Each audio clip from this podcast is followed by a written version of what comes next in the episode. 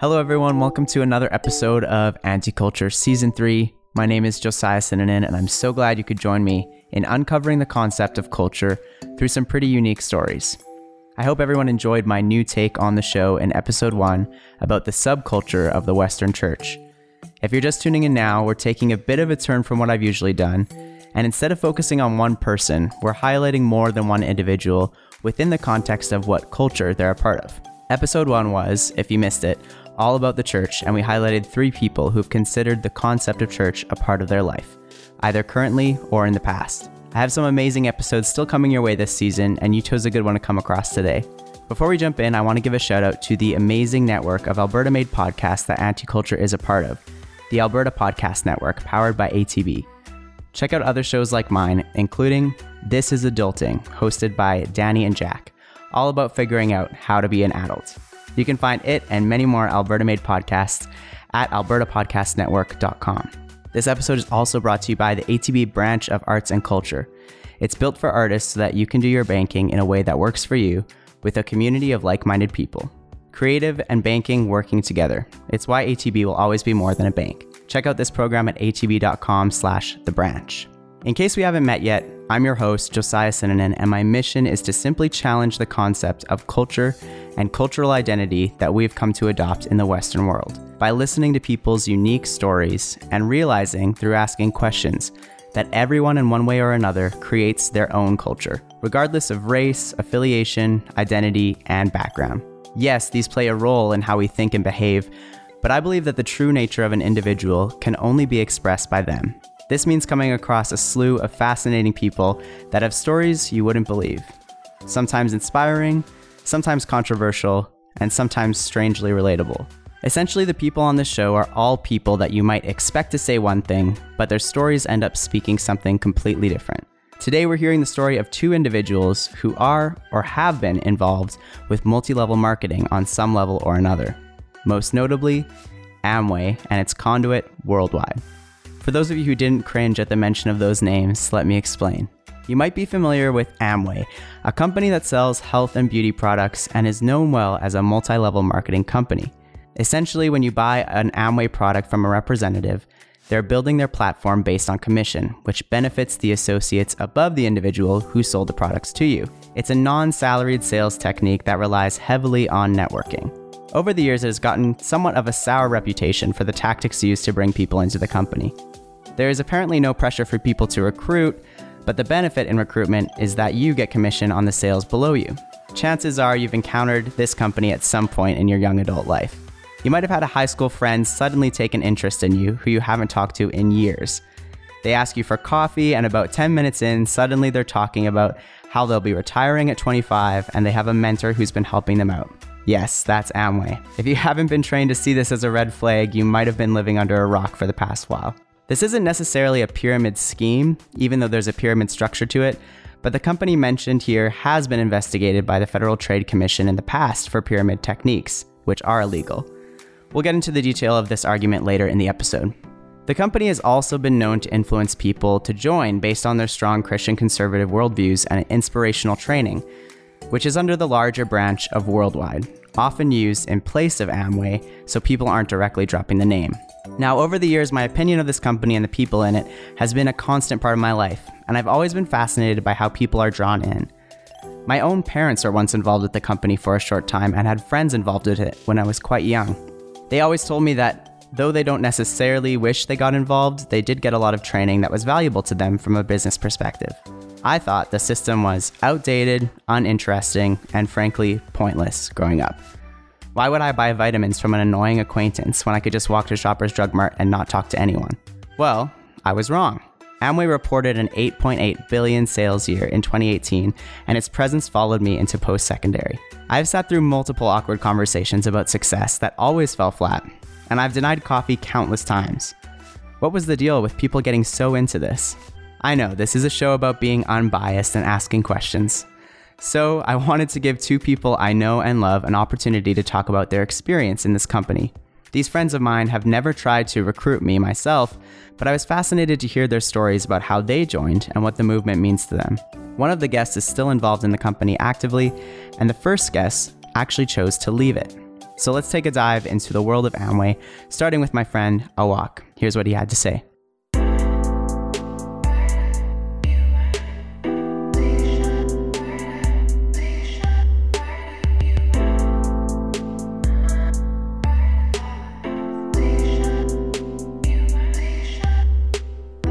So, I kind of told you a little bit, but this episode is kind of all about the culture of multi level marketing. Yeah. And what has gone into it and the perceptions that people have about people who get involved. Yeah. And yeah, I wanted you to get on because you have an experience of leaving a situation that was in multi level marketing, but you don't necessarily have a negative mm-hmm. view of it. So, I thought it'd be really cool to hear your story. But before we jump in, this is called anti culture. Yeah.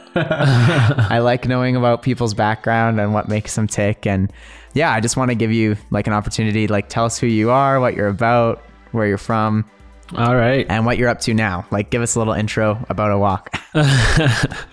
Yeah, my name is Awak. Like I was born in South Sudan, grew up in Kenya, and then I, I moved here. I moved here to Canada.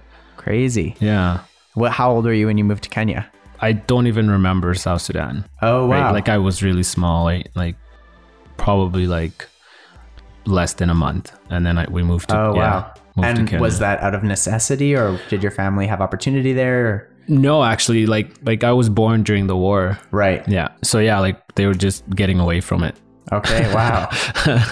and your were your parents? They grew up in South Sudan, but pre-war, so they probably had a different perception of the country than you do. Yes. Yes. Actually, even my older brother would like definitely have something to say about it, right? Even like grow, growing up in Kenya, it was just mostly all fun for me. Yeah. Because I was young. And, but like my brother, my older brothers, my cousin, they probably have a completely different.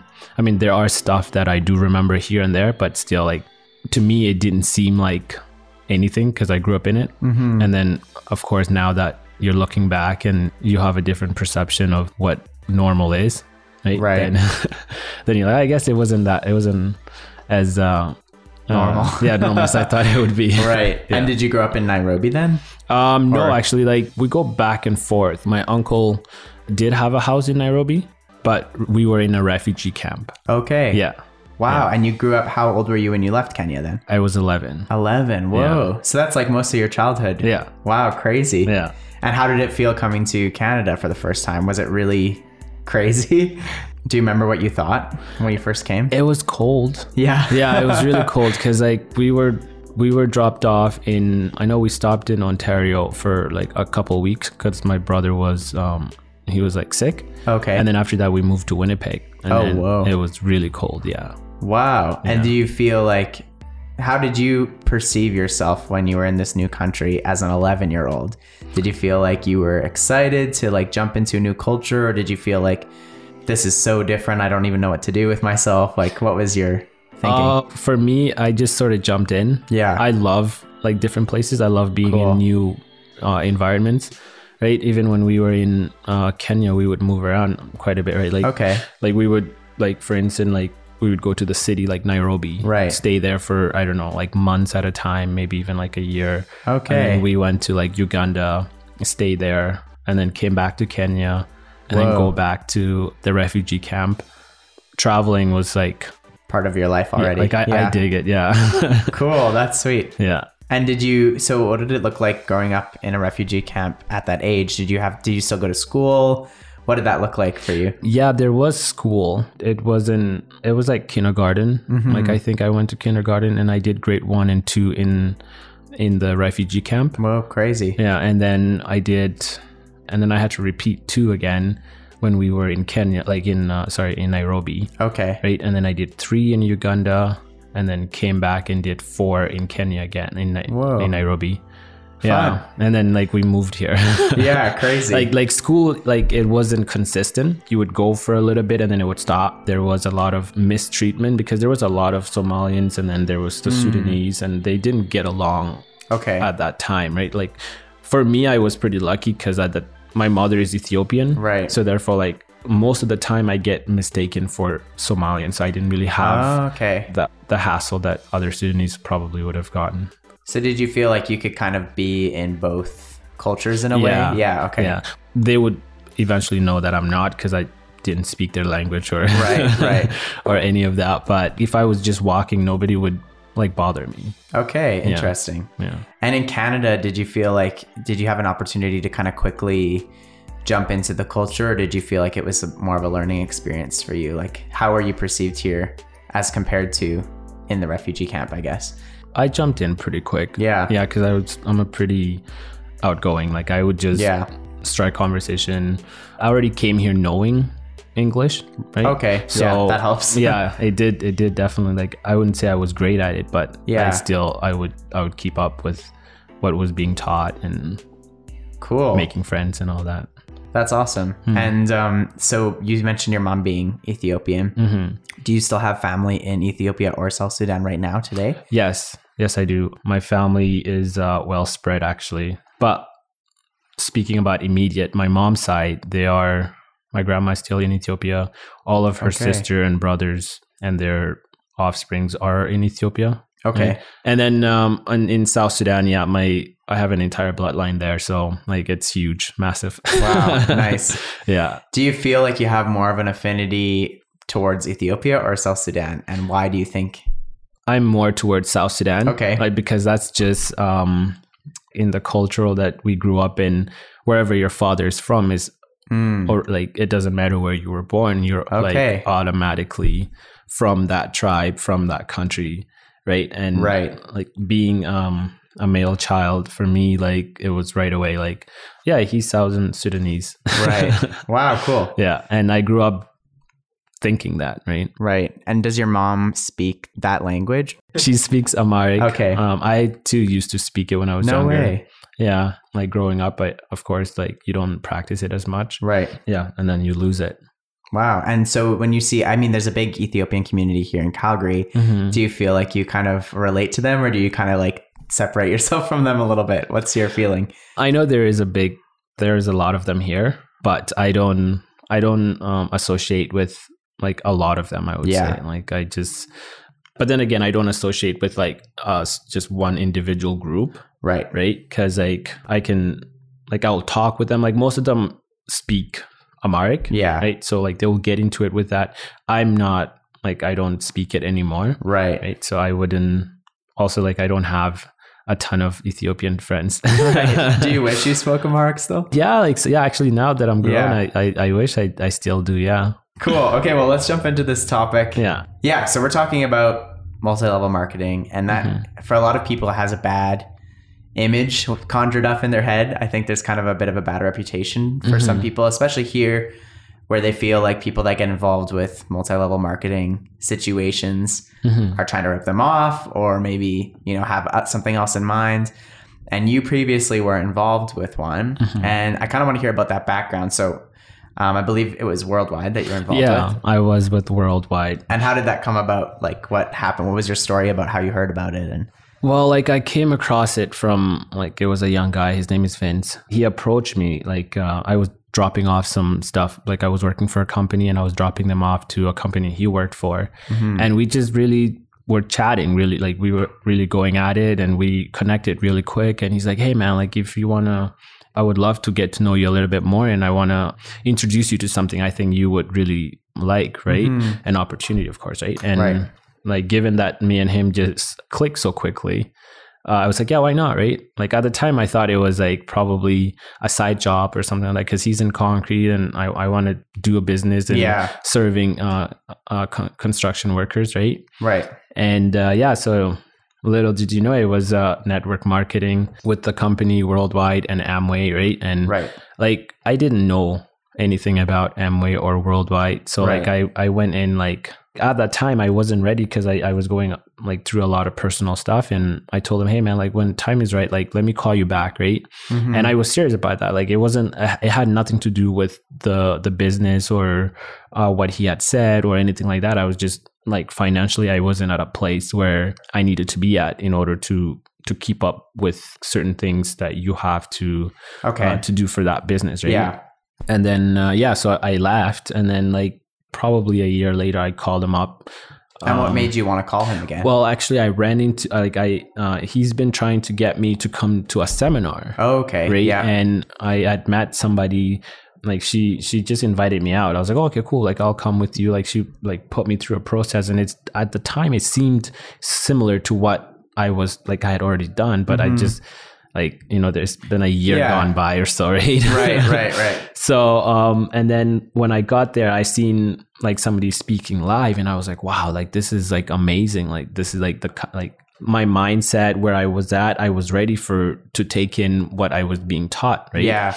And um, I ran into him. I seen him in there. I was like, hey man, like this is what you were talking about. He was like, yeah. I was like, oh, okay, cool, cool. And then um, I called him up, like like probably like two days later, like like we sat down, have coffee, and then uh, yeah, I decided to like get him to basically teach me what was going on. Okay. Yeah.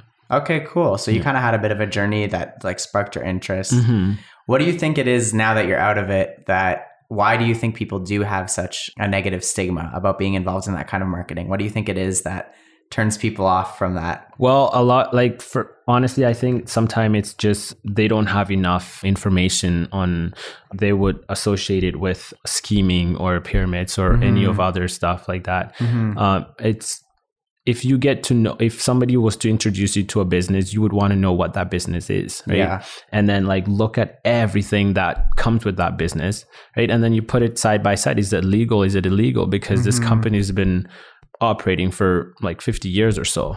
And like before me, like if I can find something negative about it and the government of Canada hasn't, like Right, right, yeah. like that's that was just my mindset yeah, going into that's it, fair. right?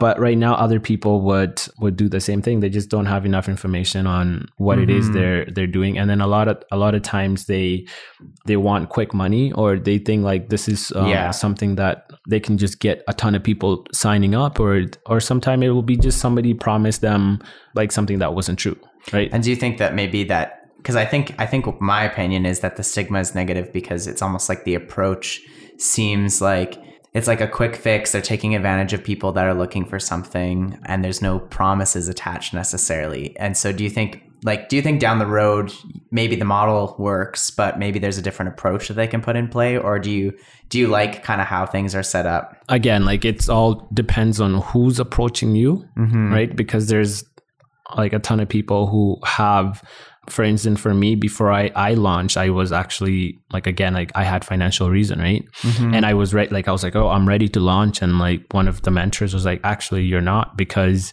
i'm looking at your finances because they, they, they will help you right? They want to get you they want to set you up. Like at least i was like they wanted to set me up for success Right. right i have to be able to make the dittos i have to be able to actually buy the products and like Yeah. like they have to teach me ways where to cut back on my spending so that i could be able to afford these things right, Right, right. and other people would have just been like yeah yeah sign up like do it right and then that's where the problem is because if somebody was like if you were interested and then Mm-hmm. you said yeah i'll sign up and then was like boom okay let's do it right, Right. then it's more about them and less about you Right. Okay, that makes sense. yeah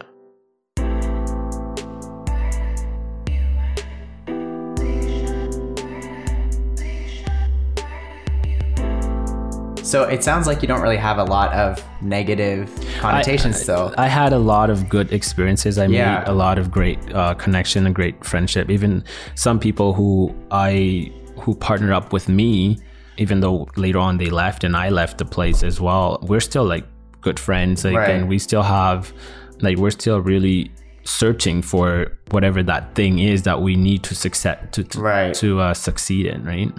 So if that's the case, why did you end up leaving? What was your decision based My- on? It was um for me it was more I found myself talking more about my side business than I was Okay. about worldwide. Okay. Right. As much like I learned a ton of like uh, success principles through worldwide Mm-hmm. and the mentorship I got from them. I was more excited about Those my principles. business. Like, yeah, right. Like for you. Yeah, exactly. Right. And I wasn't approaching people to talk to them about the Amway or any of that. I was more interested in what they were doing and and how and if they were happy with what they're doing and like basically i'm trying to find a connection with somebody who's working Mm-hmm. in concrete or construction or in uh, so that i can maybe uh, serve them in that world Yeah. rather than trying to help them come into amway Was there any negative consequences to you leaving? Did people like did you get kind of chastised by your mentor or did you from getting in from beginning I, I i understood they have a business to build if i was to reach out to them they probably would be like hey yeah let's have a coffee like but at the same time i knew that they were serious and they were going hard in Yeah. building their own business right and i didn't want to take away from it either so like Right. it was um it was one of those like oh, i understand right like i'm not hurt by it or by Yeah. any means right and yeah And do you think but they were they hurt by it, do you think? yeah i would say yeah maybe like i i don't know if like i didn't um i didn't really uh look back that much like every now and then i would run into them. Like, Yeah. like hey how's it going? Good good. Everything's good. They're working. Some of them actually like they're they're not even in anymore. My the Okay. person who who sponsored me at the time like he's not doing it anymore. Oh wow. yeah. Okay. right? And uh like he's probably doing something else. Like Mm-hmm. it's not a it's it's not a easy like dealing with people all the time. It's not easy and some people just they don't want to do it anymore right Yeah, they, they don't want to have to like mentor anyone they just it becomes truly stressful Yeah. and if somebody was to come to you and say mlm is it's easy and this and that because that's not what i experienced it wasn't Right. easy you're Right. constantly have to chat with people and trying to basically understand them see where where they are in life and Mhm. what can you do to help them And so, being where you are now, do you think if someone was considering joining Worldwide, would you encourage them to do that? Would you say, like, yes, I would recommend doing that? Or would you just kind of be like, hey, listen, you can learn these principles in another way? Let me show you how. How do you think, what way do you think you'd go? well like it like it, it all depends as to why they want it like why do they want to Sure. join right like some people like if if they say like if they came to me and was like oh it's like somebody came up to me about this business and it's so easy and they want me to join i obviously i'd be like one it's not easy Yeah. right? You need to sit down with that person and get them to tell you what is required of you how um like what is the road going to look like ahead right? Yeah. before you join. And then secondly why are you joining right like are, are you trying to make money are you trying to gain knowledge are you because all of this is still going to cost you because all the seminars all these business guys that come in to speak to inspire you to uh, educate you it costs money Right. right are you willing to go through that and pay all that So now, how long have you been out of Worldwide? i'd say probably over a year Over a year. Okay. Yeah, and how over a has year your, now. I guess, your vision for your life shifted since then? And what are you, what are you working towards now? I had me and my buddy like we were like I was basically I want to be self-employed. Like I still have the whole starting the S quadrant, like you know, move up to the the big business and all that other Sure. stuff. But like the S quadrant has been like pretty tough because I And can you explain what that is quickly? I read uh, Business of the 21st Century by Robert Kiyosaki. Yes. Uh, yeah, he's the one that wrote that. And basically, there's um like an employee, like you fall in one of the brackets, right? Like Okay. there's employees, uh, self-employed, small businesses, and then there's big business, and then there's investors, right? Okay. So basically, my mindset has shifted from employee to Self-employed. self-employed small business owner okay. and so basically this is where i'm stuck because i i did uh like concrete prep work where i was basically being paid like i'm self-employed being paid differently not like hourly rate uh, it didn't pan out it didn't work out So Yeah. where are you thinking now? What's like the next the next Well- project? now like it's still like i'm still like going to do that project right. i'm just trying to figure out how exactly i'm going to get investors and so like now just reading i want to start reading some books on basically getting funds right? Yeah. like trying to see how to get investors get people interested maybe like business proposals and stuff like that Cool. Mhm. And do you think Amway helped you with that then at the Uh, end yeah, of the day? Well, yes, yes. Yeah. That's why I never have anything um, negative to say about Right. Amway. Like even though I couldn't keep up with a ton of their other things, because again, like it's it's very time. Like it will consume a lot of your time, Mhm. right? Because you have to read, listen to audios, all this other stuff. It, it was really shaping my mind, right? Yeah. And all the stuff that I did do, I can still use them toward any business. Right. That's really cool. Well, it sounds like throughout your whole life you've been adapting and learning and just kind of applying yourself as best as you can where you can. And I feel like you've been successful in that way in terms of, I don't know anyone that's lived the life you've lived that's in my circle right now. So congrats to you. And um, Thank you, Yeah, I wish you. you. the best with what's next. Thank you. I appreciate that.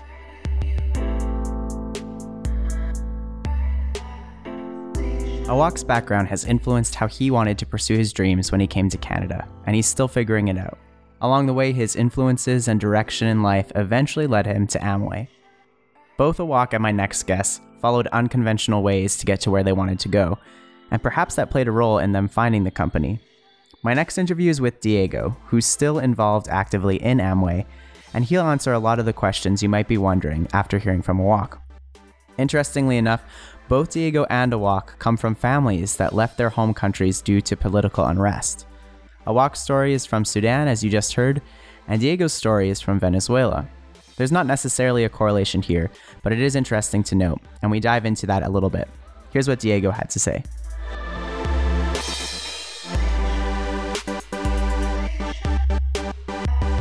Cool. So I think you kind of know what this episode's about. We're talking about multi-level marketing mm-hmm. and kind of people's experience in it. Yep. And I do want to jump into that, but I do also want people to hear a little bit about your background story because I think you have a pretty fascinating background story in terms of your culture and where you came from and why you ended up here. So why don't you just introduce yourself and give us a little bit of insight into your cultural identity? Yeah, yeah, Yeah. absolutely. I arrived, I'm originally from Venezuela, so I got here in Canada about 13 and a half years ago Okay. or so. And so And you grew up and were born in Venezuela, right? I was born in Venezuela, yeah. So it's essentially 12 years in Venezuela and 13 years here in, in Calgary, yeah. Whoa, almost half and half. Exactly, yeah. Crazy. Yeah. And what made your family come to Canada? Well, you can look it up in the news. You can just type up Venezuela and you'll just see literally all bad news around what's happening in the country. And so there's uh there's a lot of uh things happening in terms of corruption. I don't know. There everything kind of stems from the government. You know, inflation goes from there, the lack of uh uh, quality services stems from there. Um, you know, the lack of funding for projects and stuff like that, and the insecurity, the massive inflation that goes, I think, Yeah. over like a million percent or something like that, some ridiculous number that changes as the day progresses. Literally, it changes on a daily basis. Right. It's terrible. Like the value of a dollar, basically. the value Yeah. of the, the currency over there. And Right. so it's becoming dollarized. Uh, isn't that's how you say it, right? Mm-hmm. yeah. Dollarized. And Yeah. so and it's unfair, right? Because Yeah. not a lot of people have the the opportunity to make that kind of money. Kind of the wealth gap, you know, before was big, but now it's like Just crazy. yeah. So growing up there, did you kind of were you while you were growing up there, was that under the same government that's there now or Uh, when I was born, no, but basically five years later, in 1999, that's when the Right. the whole uh, commotion happened with uh, Hugo Chavez and all Right. that. Yeah, right? not good. And do you still have family in Venezuela now? Uh, a lot of I still have family over there, but I have family everywhere now. You know, I have family in Australia, the U.S., Hmm. Argentina, I think Colombia as well. Whoa, crazy. Obviously, we're here. Yeah. And was it is it kind of like a fortunate circumstance that your family was able to leave Venezuela? Yeah, we um we were actually we were very early on in the um, kind of the whole process of what's happening now because Right. back then things were pretty bad, but nowhere near to what it is now. Things were still working properly, I guess. The only thing though is that uh, the reason why my parents left was because they didn't see a solution to the the problem. Hmm. They knew, you know, if if I were to ask them, it's almost like they knew intuitively that this wasn't a normal government. Like, um, Right. They were gonna. They just had a feeling about it. Yeah. Yeah. And so, you know, some things happened back in 2001, 2002. And, you know, essentially what happened was that they were just killing people on this, in the streets and no, nothing happened. You know, no one was held accountable for it. And, um, well, there was a huge rally in the capital city. And then for some reason, my parents noticed that, you know, that this isn't normal. You know, there, Right. there's um there's snipers that are people are shooting people in the middle just in the streets you know and w- nobody knows Mm. what's happening this is supposed to be a normal rally but why is this happening you Right, know? so right. it's pretty scary stuff Yeah, that is. Mm-hmm. And do you wish like if there was none of that happening. Do you wish you could have grown up and continued living in Venezuela? Yeah, Yeah. absolutely, hundred percent. Do you think one day you'll go back if things settle down? Even if things don't settle down, I would still go want to go back Yeah. for sure. Even though there's a lot of uh, you know, the country's not good at all, but I think um, you know a lot of the commotion, a lot of things that are happening are uh, actually in the capital city and perhaps even in the in the major cities Mm-hmm. in Venezuela, and so we can probably still explore, right? Um, Right. There's still room for that, and you know, I, I know some people that have gone back and they still love it, you know, but it's it's kind of it's different because Mm-hmm. a lot of their families aren't there anymore, right? And so a lot of the things Right. that they grew up with, and you know, same for me, a lot of the things that I grew up with, if I were to go back, it wouldn't be the same because almost like number one, no one's almost no one's there, right? Right. Yeah. So And when you moved to Canada, you were 12. I was yeah, I was 11, and then I turned 12. Okay. a month after. And how did you feel coming to Canada? I was it, excited. you were excited. I was very excited. Yeah. did you feel like a culture shock at that age, or was it more so like just jumping in? You know what's really interesting? I I didn't really have a, much of a, a culture shock because I came here in the summer. So for me, it was more of a vacation than anything Okay. else. Yeah. Um, I And did had you come straight to Calgary, or did you straight to Calgary. Okay. yeah. Okay. Both my parents are engineers, and so um, both worked in oil and gas field for essentially their whole working life, and so Calgary was the place to be, especially at the time, Right. 2005, 2006, where it was booming. yeah, that time, makes yeah. sense. But no, no real culture shock until I got to school. That's Okay. it was the that's the big difference. And did you know English coming here, or no? Uh, basic, but I could barely even understand it. Wow. hmm And was that that was pretty challenging then? It was very challenging. Yeah. Yeah. Very lonely time at that uh, at that time. How do you feel about being Canadian now? How does that make you feel? Are you happy you're Canadian? Do you feel still more of an affinity to Venezuela? Yeah. Where do you fit culturally in your own perspective? Yeah, I think I don't necessarily call myself Canadian. I even though you know I've I've grown up here, I uh, still you know almost like you know I, I don't even think about it, but I I relate very much to my Venezuelan background, to my Mhm. roots. Even though I grew up here, if I were to go back to Venezuela, it would be I would be a Canadian. you could tell that I was Canadian, yeah. right? But yeah. you know, I don't. Uh, yeah, I never really uh, felt like I related to the um, moving here or, or the Alberta culture, I guess you'd Yeah. call it, Calgarian culture. Yeah, I, I don't think the culture itself, I didn't relate to it, but it was more the um, the quality of life that uh, people have here. I think I, I've grown very accustomed to it. Yeah, so. understandably. I want to dive into worldwide and kind of how that became a part of your life and maybe your experience here in Canada. And so, like, right off the bat, I just like, how did you get involved with something like worldwide? What was your experience getting into that? Maybe I'll start with asking actually, how would you describe worldwide to someone that didn't know anything about it? Let's start there. I think um, you know you have to put a lot of context to uh, even what Worldwide is. Worldwide is actually not a multi-level marketing company. So mul- uh, Worldwide is a training organization. So that's specifically what they are. Mm-hmm. And so um, to put that into context, I was actually Worldwide is almost the um, the the training side of things when it comes to building a you know the network marketing company that uh, Sure. I had initially started. Sure. Yeah, it was uh, really odd actually. I guess quick story was that um, I was, you know, a buddy of mine that I uh, went to high school with. We were still hanging out quite a bit after high school, and I I just noticed that he was just changing a little bit. This was uh, probably a year after, uh, or six months after uh, we had graduated. Okay. And so um, he was just telling me that he was attending all these meetings and stuff like that, and just meeting all these people. And I, I wasn't initially like skeptical. In in fact, I wasn't skeptical at all. I was actually a lot more curious to know what the heck he was uh, a part of. So he kind of introduced you to that concept and you were intrigued by it. Yeah, I um, straight up asked him, "Can I meet these people?" Cool. Yeah.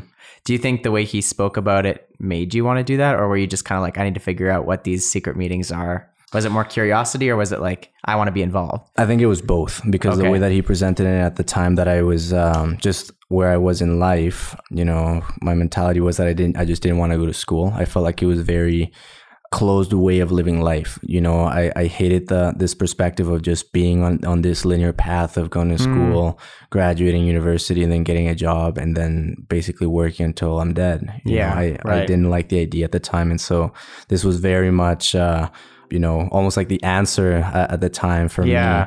me because it talks specifically about that. And not living the linear life. not Yeah. living the linear life. Right. And so when he was telling me all this, you know, I asked him, you know, can I meet these people? Even Mm-hmm. though I didn't know what it was, even though he hadn't uh, really given me any details about it, although I was hesitant, obviously, because I didn't know them. Yeah. uh, I knew him.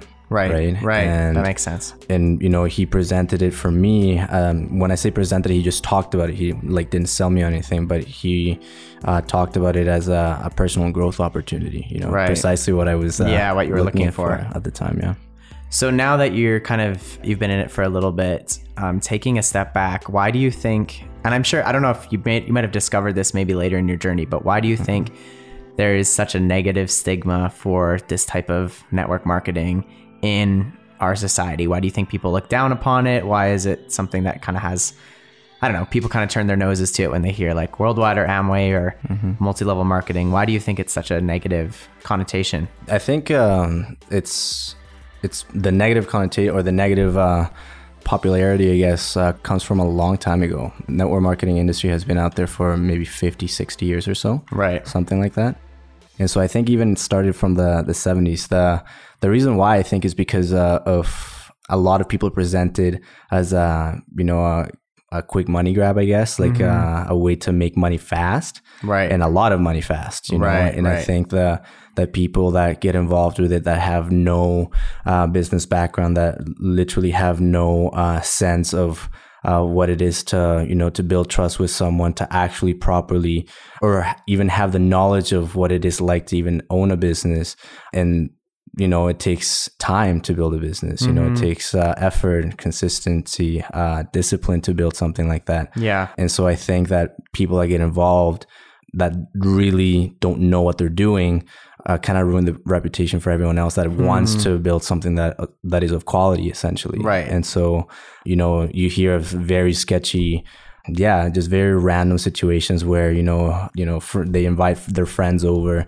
for a, a normal thing, you know, a family, uh, family dinner or Yeah. a coffee or something. And then all of a sudden, someone else, you know, this person that is involved with them in the business is there too, and it's kind of like, what is this? Yeah, who's or that? you know, they bring, they already like they bring a book or something like that. Yeah. and, you know, they're about, oh, this is what I wanted to talk to you about, actually. You know, and, Yeah, yeah. and just stuff like that that literally comes out of nowhere, and you know, people act weird as well Mm-hmm. because it, it's almost like now they they have to convince this person in order to to get in, and so it creates uh, this like separation and it creates a disconnect for for people that are involved and people that aren't involved that perhaps maybe That curious just trying to quickly. Yeah, and but the, Yeah. it's the the way the manner in which it's done is very sketchy. Is not Mm-hmm. um, not conducive to uh, a large organization. And would you boil that down to the fact that those people that maybe act that way and do give it a bad reputation, is it because their mindset is just kind of in a different place than the people that are really committed? Is that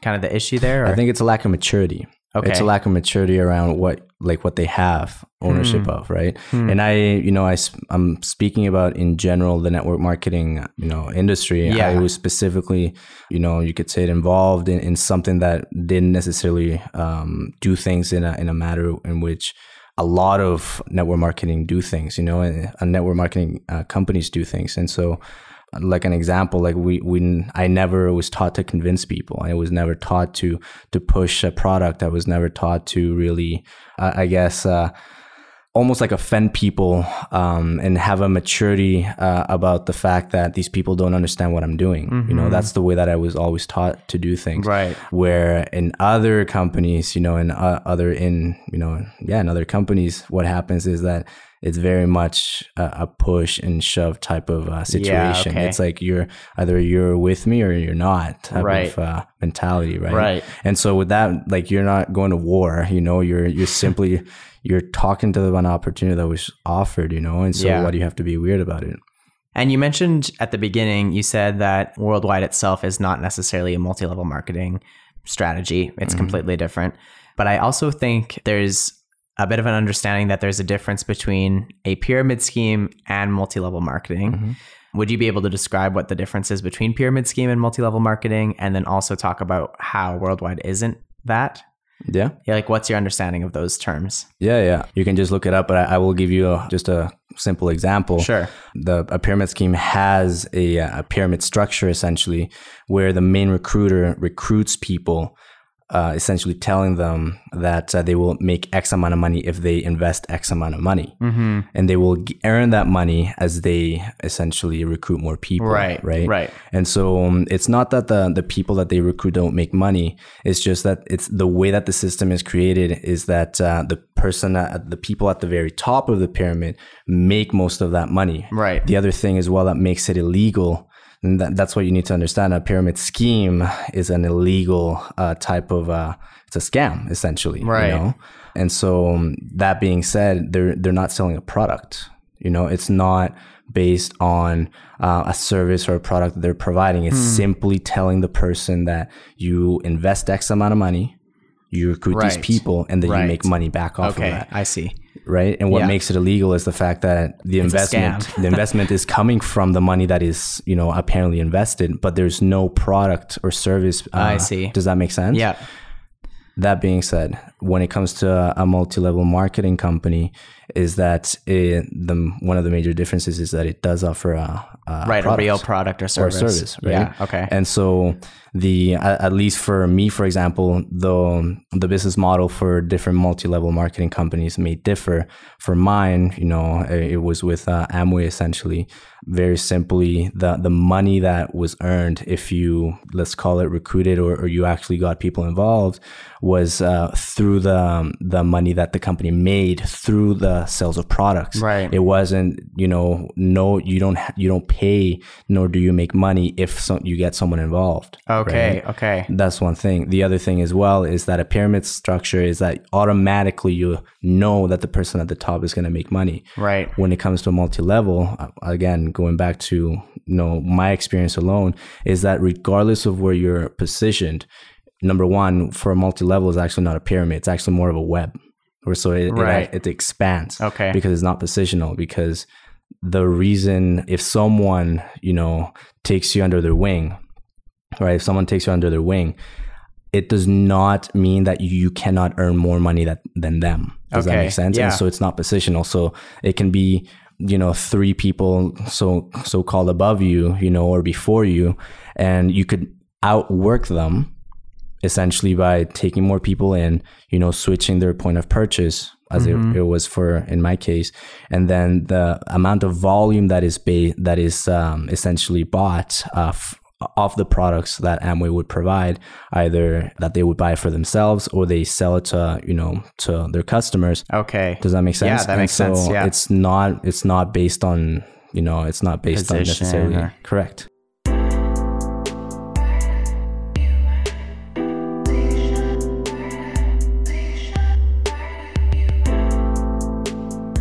There's a, a lot of things. I think it, it comes more from um, what I have learned. Essentially, is more of a, uh, a a business mentality, I guess, and the ability to to really connect with people and read people. I think that's the the main thing that I have learned up to this point.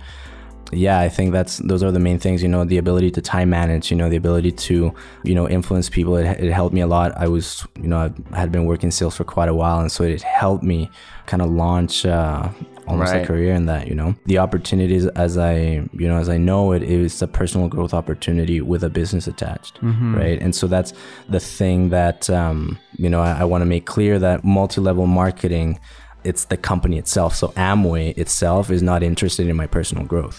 You know, Amway Right. strictly what they are interested in is their volume of products because that that's how the company makes money Yeah. right? And so basically for me on the worldwide side of things, you know, utilizing Amway as um essentially as the opportunity that provides a business opportunity utilizing those uh, those two together what i what i learned was that growth like personal growth is um, is not linear at all. And in fact that you need something to apply that growth uh, or that new understanding i guess. Yeah. that's probably one of the main things that i learned from that So what's next for you personally? Do you have a project that you're working on or maybe a goal that you're headed towards? Like what what are you hoping to do next? Yeah, I'm currently going to school right now. I, Okay. I'm going to. Um, I'm I'm taking architecture right now, and it's my first year, and so I've been in, in this kind of a, a weird journey for myself. But I think that I'm just learning uh, for myself the things that I'm good at and the things that I'm really passionate about.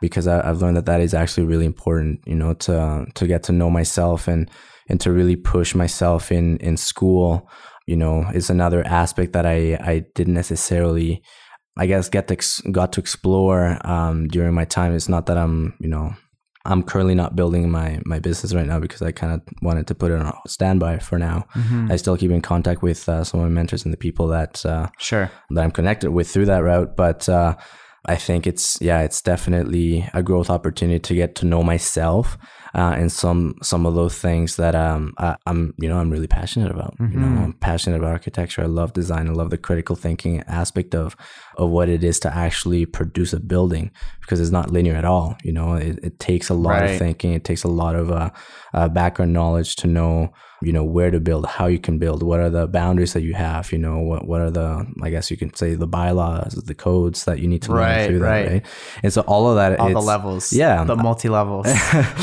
i um i love that aspect and i think that's uh, an aspect of that i loved about the business as well because it's not linear right it's, Right, it's right. all about growth it's all about learning new things so Very it's really cool. cool. What a cool personal revelation out of that too. That's sweet. Would you say there's any cons to something like Worldwide that you would advise Um, against?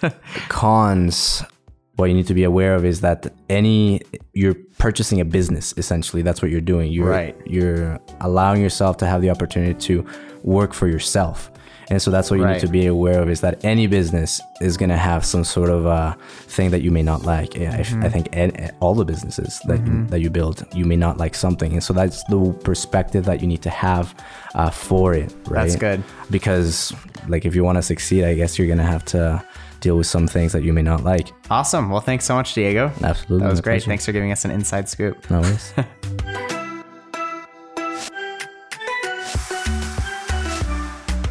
At the end of the day, despite my annoyance at the beginning of this episode, I hope I've highlighted my point again this week. Once we humanize a story, a lot of the missing pieces and judgments we might have had tend to fall away.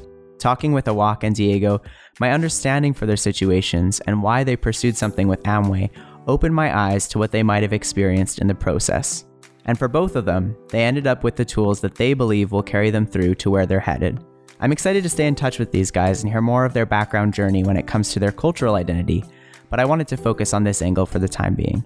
Perhaps the next time you're asked for that awkward coffee, you can ask questions yourself and hear more of the story. Thanks for listening to this week's episode of Anti Culture, recorded in the awesome We Edit podcast studio here in Calgary, Alberta. All of the show's graphic designs and logos were crafted by Arcade Studios, and I'll see you next week for another deep dive into what culture means. In the meantime, I'd love to hear what you thought of this episode. Feel free to send me a tweet at Josiah Podcast and find me on Instagram at the same name. We'll see you next week for another episode of Anti Culture.